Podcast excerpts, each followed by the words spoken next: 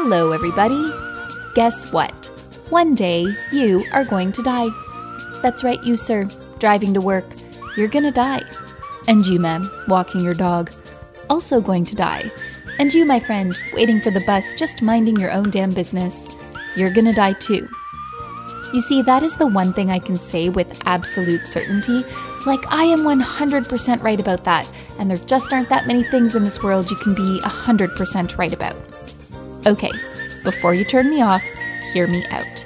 Acknowledging death has the power to change your life, and it can change it in countless beautiful and unexpected ways. I'm Lauren, the host of Talk Dying to Me, and I'm on a mission to wake you up to your own mortality. Tune in as we share stories from the crossroads of life and death and all of the messy bits in between. I'm here to talk about the hard stuff, the stuff we all go through as humans, but for some reason I'll never understand, no one wants to talk about. Maybe you're grieving the loss of a loved one.